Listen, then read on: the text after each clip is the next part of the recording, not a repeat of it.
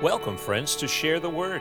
Whether you're just beginning to explore the Bible or have been a Christian for years, we believe that you'll get some great insight from our podcast as our teachers unpack the big ideas of the New Testament in a down to earth language. Thanks for being a listener. Now let's get right into today's lesson.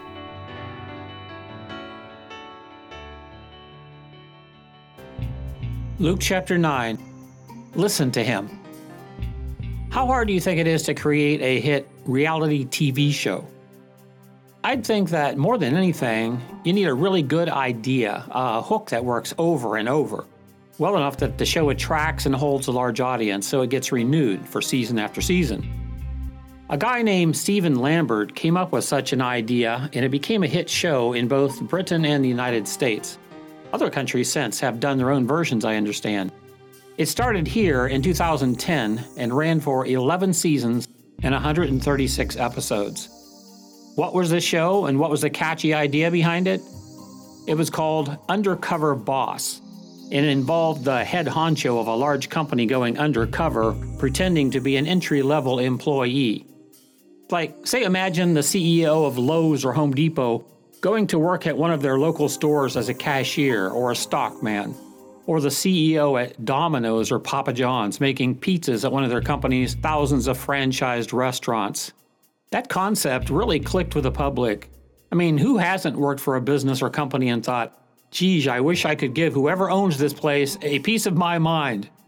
In each episode, that happens as workers unknowingly train, work alongside of, and chat up their undercover boss. Of course, the climax comes when he or she takes off the disguise and reveals their true identity, and the coworkers find out that new guy they've been so chummy with for the last week, in fact, owns the whole operation. A surprising identity unveiling, not unlike that, occurs in our chapter today, and you'll see how that happens in a few moments. This chapter begins with Jesus sending out his disciples again to towns and villages in Israel. This is at least the second time that he's done this. They are going ahead of him, preparing the way for him, we assume, because he intends to visit these places. The disciples were proclaiming the kingdom of God, Luke says. It was a message of repentance, urging people to get their hearts ready to submit to God's rule. At verse 7, Luke describes even King Herod inquiring about Jesus, trying to figure out who he was. And then Jesus questioning his own disciples about what people were saying about him. There were a lot of opinions, for sure, but the general consensus sounds like Jesus was definitely viewed as some kind of special, you know, unusual messenger from God. But then Jesus asked his own disciples directly, So who do you think I am? Peter answered for the rest of them and answered correctly. You are the Messiah of God, he said. And Jesus affirmed to them that he was right. But then he curiously followed that up with, But don't be telling everybody that. I have to admit, that's puzzling. Why wouldn't Jesus want them to reveal his true identity? Do you have any ideas? The only motive I can think of is that this is still rather early in his public ministry. Publicly proclaiming he was Israel's Messiah could have provoked a too soon confrontation with King Herod, who remember had only recently imprisoned and then killed John the Baptist. Or Jesus' religious opponents, who we know feared his popularity, or even the Romans, who responded to any threat of uprisings very quickly and brutally. Jesus knew the time for confronting them was going to come because we read immediately after that, he told Peter not to out him and the other disciples not to tell who he was. He revealed to them then that the fact is he's not going to end up on the throne as Israel's king. Far from it. His future would be, and these are his own words, the Son of Man must suffer many things and be rejected by the elders, the chief priests, and the teachers of the law, and be killed. But on the third day, raised to life. I'm sure his disciples found such a statement from Jesus at this point incomprehensible. I mean, what's that mean? He went on to warn them, actually, at this point, that aligning with him going forward could be dangerous for them and could be costly. But he promised them, if you do, ultimately, it will be worth it. Jesus was revealing to them now that the kingdom of God, as most Jews expected it, was not coming in their generation. That was not his purpose. His purpose was to soon lay down his life as an atonement for sin. But where we are in Luke's account, we're still near the high point in Jesus' public ministry. He was very popular with the common people. So the disciples found such negative talk about rejection and death, I'm sure, at this point, very hard to imagine. It didn't compute for them. As time goes on, we'll see Jesus time and again reiterate the hard truth to them that no matter what it might seem when the multitudes of people were applauding him, he was going to be rejected in Israel and, in fact, killed. It's on the heels of this that Luke records a very interesting comment that I want to focus on in our time today. He quotes Jesus at verse 27 in this chapter after making it very clear the political kingdom they and their nation longed for was not his goal, as saying, But I tell you the truth, some of you who are here listening to me now will not die before you see the kingdom of God. Hmm. So, how could that be? It appears the answer is in what our author tells us about next. Truly one of the wildest events described in the Gospels. It's usually referred to as the Transfiguration. And here's how it was told to Luke. About eight days later, Luke writes, Jesus took Peter, John, and James up on a mountain to pray. And as he was praying, his appearance was transformed and his clothes became dazzlingly white. Suddenly, two men, Moses and Elijah, appeared with him and began talking with Jesus. They were in glorified bodies and they were speaking about his exodus from this world, soon to be fulfilled in Jerusalem. Peter and the others had fallen asleep. When they woke up, they saw Jesus' glory and these two men standing with him. As Moses and Elijah were starting to leave, not even knowing what he was saying, Peter blurted out, Master, it's wonderful for us to be here. Let's make three shelters as memorials one for you, and one for Moses, and one for Elijah. But even as he was saying that, a cloud overshadowed them, and they were gripped with terror as it covered them. Then a voice came from the cloud which said, This is my son, my chosen one. Listen to him. When the voice finished and the cloud lifted, Jesus was there alone. Wow, talk about an undercover reveal. As I've talked about before, there's nothing in the Gospels written by, or in Luke's case, learned from those who were with Jesus to indicate that he appeared any different than any other man. The implication actually is quite the opposite. And then this happens? Jesus asked his three inner circle disciples to accompany him as he got away privately to pray, and they're up on this mountainside, possibly Mount Tabor or Mount Hermon, because they were in the northeast of Israel. And while Jesus was long praying, the disciples fell asleep. And as they slept, somehow, Jesus morphed, we might say from his temporary physical human form into his eternal heavenly form. When the three disciples awoke, they saw his body literally emitting bright light. That's what the word Luke uses literally means emitting bright light. He was gleaming, some translations try to describe it. Luke says they saw his glory, and they saw more. There were two others with Jesus, men who are identified as Moses and Elijah, key figures from the Old Testament times. As the wide eyed disciples strained, they overheard them discussing Jesus' departure from this world, which would soon occur at Jerusalem. Why Moses and Elijah, you might be wondering? That's a good question. My thought is that Moses was the great lawgiver for the Jews, and Elijah was one of the greatest of the Old Testament prophets. People in Jesus' time actually referred to the law and the prophets, and by which they meant the whole of Old Testament scripture. Jesus was the fulfillment of the law and the prophets. So I think maybe these two great men of God from the past, representing all that had gone before and that God had revealed before, were there in their heavenly bodies sent to strengthen Jesus for what was ahead in the plan of God. Peter, fascinated and amazed by what he was seeing, blurted out, Lord, we should build some temporary shelters so we can stay here for a while. I'm betting seeing Jesus in his transfigured, glorified form convinced Peter that he should now be revealed to Israel as God's king. They were in a kingdom type setting here on that mountaintop, with Jesus unveiled for who he truly was, and he was flanked by these great men of God that all Israel respected. This was literally heaven come down to earth, it seemed like. But even as Peter was speaking, suddenly the mountaintop was covered with a cloud. What was happening? The disciples admitted they were terrified at this point. Then a voice came from the cloud, which they realized was God Himself.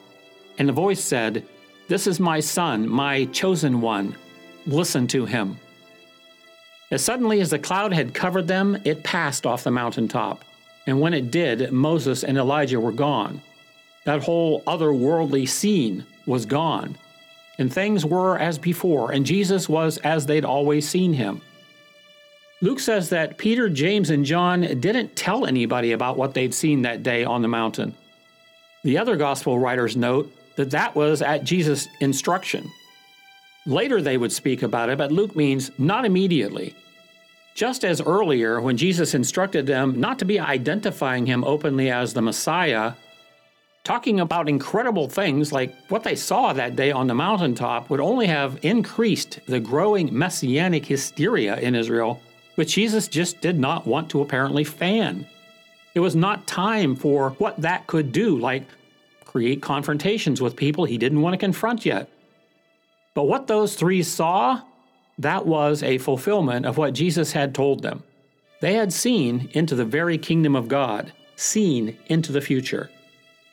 This is wild to even contemplate, isn't it? Theologians often refer to Jesus during his time on our planet as being veiled in the flesh. He had a disguise on, we might say. But on that mountaintop, for a little while, the disguise came off. And those three disciples saw the remarkable sight of the Son of God in his glorified state, literally gleaming, radiating bright light. As I imagine, we'll someday see him in heaven. I believe for those disciples who witnessed that, it was intended by Jesus or allowed by Jesus to confirm for them who he really was, his true identity, his deity as the second person of the Godhead. Remember, he had just asked them not long before, So who do you think I am? Seeing Jesus glorified in his heavenly form, not veiled by his assumed humanity, was certainly something mind bending these men never ever forgot. This is important. Do you remember way back at our very first podcast, from the first chapter of the Gospel of John, the author revealed who he came to believe Jesus was? John, one of the men on that mountain, wrote in his gospel at the beginning, among other things, the Logos became flesh and lived among us, and we beheld his glory. That day on the mountaintop, Jesus literally did show his glory to John. And Peter, who was there as well, wrote in his second general epistle For we were not making up clever stories when we told you about the powerful coming of the Lord Jesus Christ. We saw his majestic splendor with our own eyes. We heard a voice from heaven when we were with him on the holy mountain. Clearly, Peter was recalling this unforgettable experience we call the Transfiguration, when he saw God the Son in his divine glory. On this same point, the Apostle Paul, writing in Philippians chapter 2, says, Although he, Jesus, existed in the form of God, he did not consider his equality with God as something to cling to. Instead, he gave up his divine privileges, took on the form of a servant, and was born as a human being. We've talked many times before about why. Why, in God's plan to save sinners, was it necessary for God the Son to do that? And I hope you're crystal clear on why. The reason is Jesus had to become a real human, like us, to represent us so he could suffer and die for us in our place. But don't let anybody tell you that the one on that cross was anything less than God at the same time, because if he was not God, then what he did there would never be valuable enough to pay for the sins of all of us. It's only because of who he was, God and man at once, that Jesus' death on Calvary as an atoning sacrifice had the power to save all who will believe into him. Why I wanted to zero in on this particular scene from Luke 9 is because Peter, James, and John, those three disciples, clearly saw, with no filter in the way, who Jesus really is on that mountain. They saw and interacted with him in his actual heavenly form, radiating the glory that is God's alone. And then a few moments later, When the cloud lifted, they saw Jesus as, apparently, just a man again, just like them. One more scripture on this key point. In a chapter that Margie was teaching from, John chapter 17, we listened into a prayer of Jesus in the upper room the night before he died. In that prayer, he said in part, I brought you glory while I was here on the earth by completing the work that you gave to me. Now, Father, bring me back into the glory we shared before the world began. After finishing God's amazing plan for our salvation, these same witnesses, along with many others, saw Jesus ascend back to heaven, returning to the glory he had always shared as part of the eternal Godhead. And when we see him, we who are believers, if it's when we pass from this life or if it's at his return, it will be in all his divine glory, just as he was revealed on the Mount of Transfiguration. Don't miss this. There are many reasons from the information given us in the New Testament by those who were with Jesus to conclude he was God. He had to be God, in fact. And this is another one to add. Those three disciples on the mountain literally saw Jesus in his God form, disguise off in his dazzling divine glory. I have a little bit of time left in this episode, so how about I put a personal theory out there that this scene suggests to me? I don't like to use share the word to do a bunch of speculating, so when I am giving you an opinion rather than teaching something that I believe is clear in the New Testament, I'll tell you ahead of time. And I'm telling you right now, this is my opinion. Are you ready? Think about this.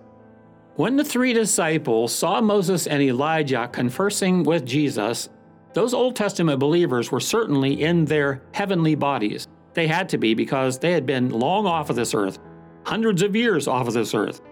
But on the mountain, Peter, James, and John saw them, obviously, very much alive.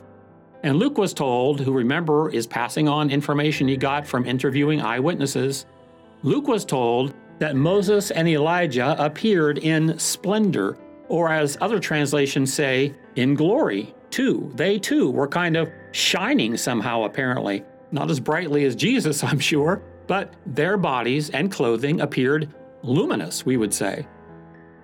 Have you noticed in the Bible that when angels come from heaven to interact with people, it's often noted how bright they looked or how shining they were? There's a fascinating account in the Old Testament regarding Moses again, but this time during his normal lifetime when he was in his regular body. It talks about this in the book of Exodus, chapter 34. It says that when he went up on the mountain to receive the law of God, when he came back, his face was shining. So much so that he had to veil his face until the glory wore off.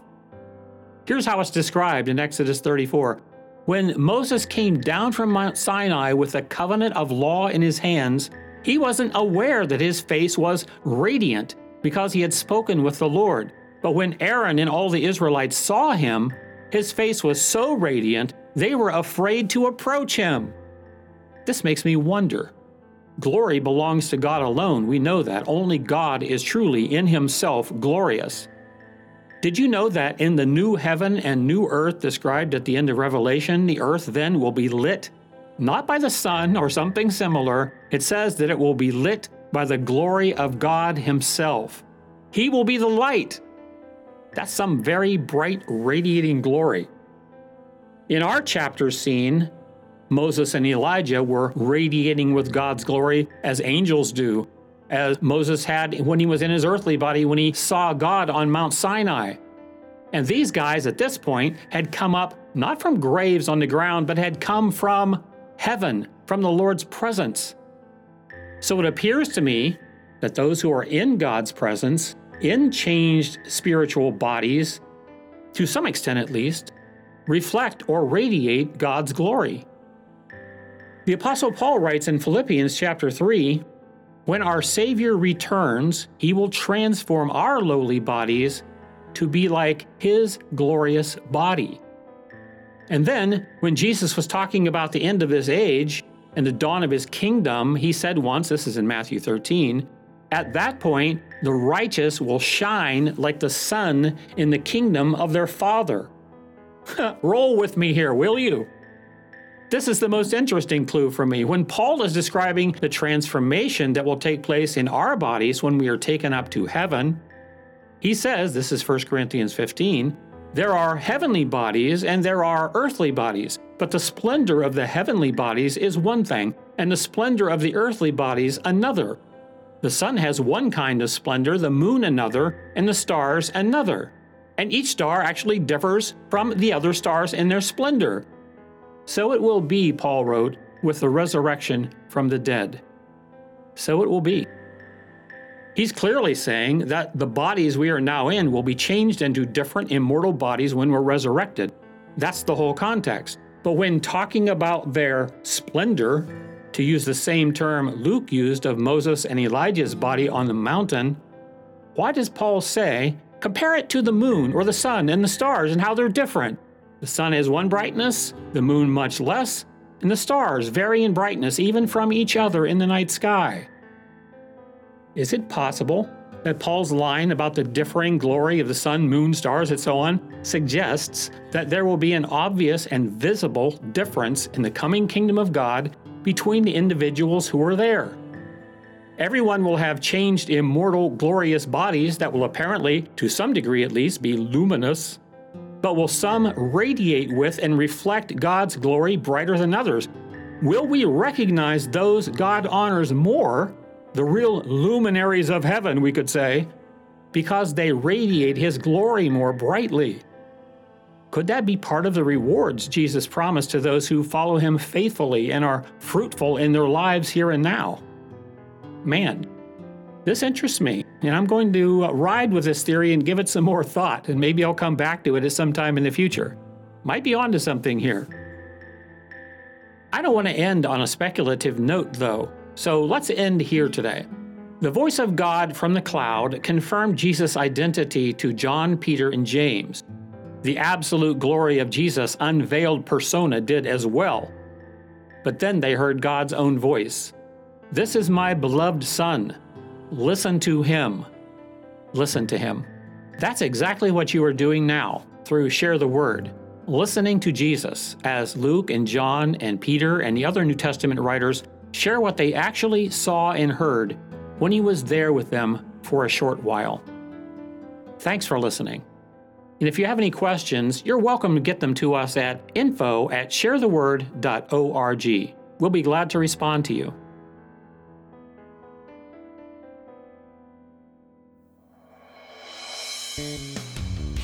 If you're enjoying these commentaries, please help us share the word by passing along the podcast to your friends and family.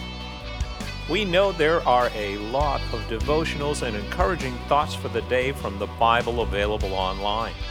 But our goal is a little more to honestly and systematically present the whole story of the New Testament. For more information, visit us at sharetheword.org. From all of us at Share the Word, our blessings and prayers go out to all of you.